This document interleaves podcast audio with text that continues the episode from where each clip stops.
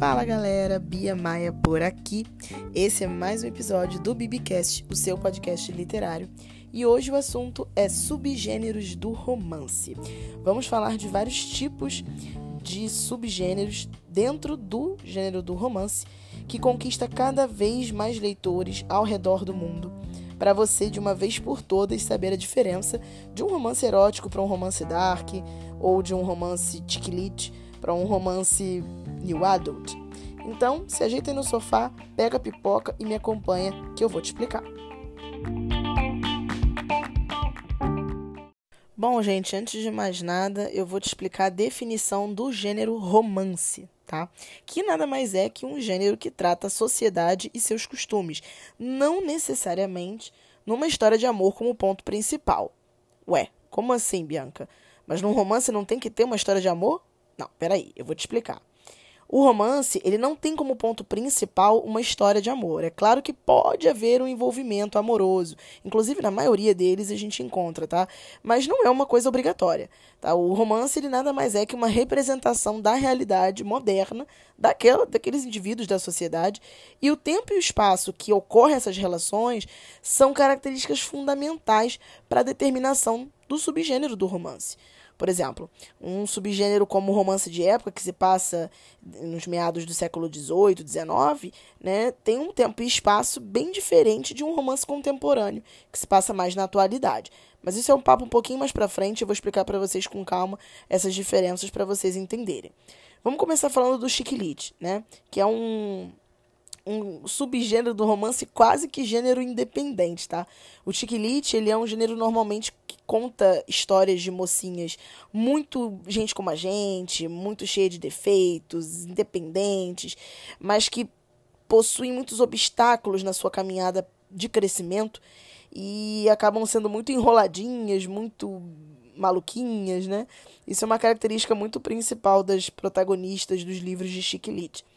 É, e assim, o que acaba trazendo muita risada pra gente quando lê esses tipos de, de livro.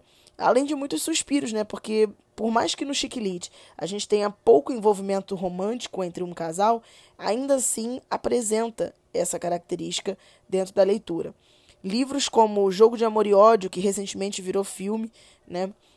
E uma proposta irrecusável, e além das séries Beck Bloom, que também tem adaptações cinematográficas, são exemplos de chick lit, onde a gente vê aí as mocinhas como o ponto principal da história e toda a caminhada dessas personagens durante a trama.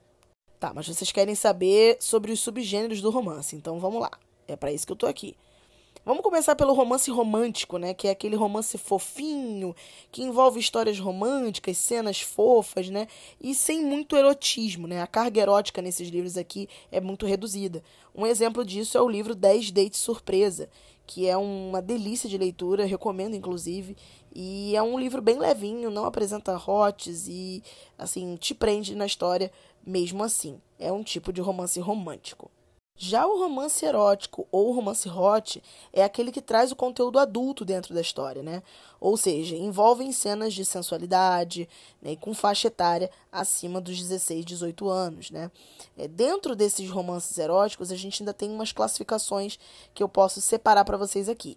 O New Adult e o Young Adult, né? O New Adult são romances que se passam na temática da universidade, ou seja, são jovens, né, são casais que estão ingressando no universo acadêmico, né? Estão saindo do ensino médio, já não tem mais aquela idade jovem e já estão caminhando para a universidade. Então, o New Adult eu posso dizer que ele contém bastante conteúdo erótico nas suas páginas, tá? O Young Adult, ele já é um romance que não tem tanto hot. Até podem conter cenas de beijo, né, uma pegação e tal, mas não tem muito conteúdo erótico.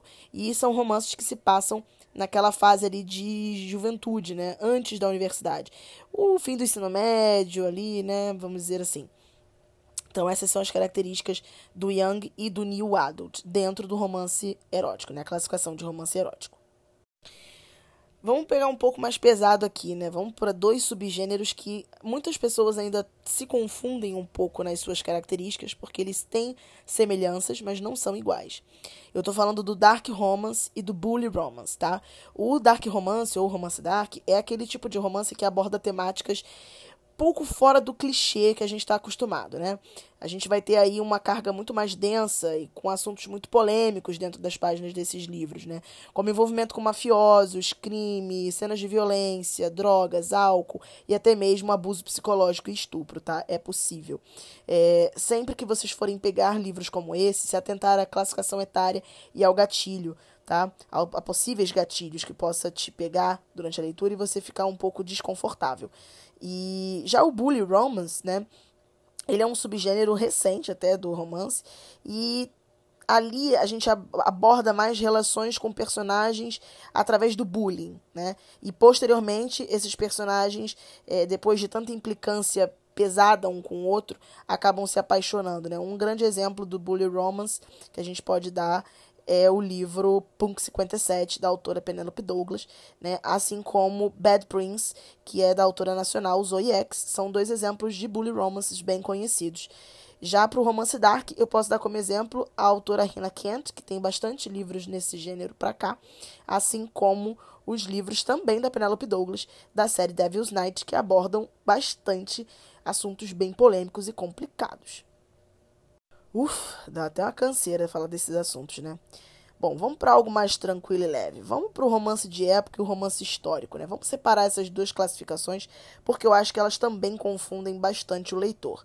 No romance histórico, é desenvolvido a partir de uma época com acontecimentos reais, que realmente rolaram naquela época, né? Um exemplo disso é a série Outlander, que também tem adaptação da Netflix. E Outlander, nos livros de Outlander, apresentam é, é, conflitos e situações que realmente aconteceram. Existem personagens fictícios, obviamente, na obra, mas todos os conflitos que estão acontecendo ali na sociedade do livro existiram de verdade. Diferente se a gente for pegar, por exemplo, o romance de época. Né, que aborda histórias fictícias, além de personagens e se passa numa época do passado, né? Tudo que está rolando nos livros de Bridgerton, por exemplo, não foi real, gente. Não, é, não eram coisas verdadeiras. É, os livros de época trazem culturas e costumes que existiram, porém, tudo que é passado ali naquele livro, o foco mesmo é na história romântica daquele casal do livro e não em conflitos ou batalhas ou algo que aconteceu daqui, no, durante aquele período histórico. Né? Então, essa é a grande diferença entre o romance histórico e o romance de época. E de quebra, vou falar por último do romance contemporâneo, que é uma história que se passa no mesmo cenário que a gente vive hoje, né? São os livros com enredos atuais, que ao contrário dos romances históricos e de época, eh, se passam na atualidade, né? Com assuntos bem atuais, situações atuais, né? E até mesmo, às vezes, tratam de assuntos é, recentes da nossa sociedade. Exemplos de romances contemporâneos a gente tem vários, né? Uma Face de Amor na Espanha, o hypado Hipótese do Amor, né? Imperfeitos de Cristina Lauren. Temos vários romances contemporâneos aí pra gente se deliciar. E assim, gente, particularmente eu leio todo tipo de romance, gosto bastante desse gênero, me apaixono todas as vezes e me divirto demais com cada obra de cada autora que eu conheço e acabo me apaixonando, favoritando, dando cinco estrelas. Né? Se você não é leitor de romance, eu te convido a dar uma chance para esse gênero, porque é delicioso você ver o enredo se contemplando ali com os personagens e a gente descobrindo como que aquela história vai se desenrolar e como que aquele casal vai se dar bem no final da história.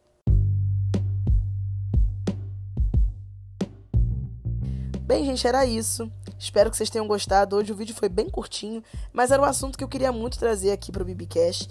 E eu espero que vocês tenham entendido, que eu tenha explicado algo novo sobre o gênero que eu mais consumo como leitora.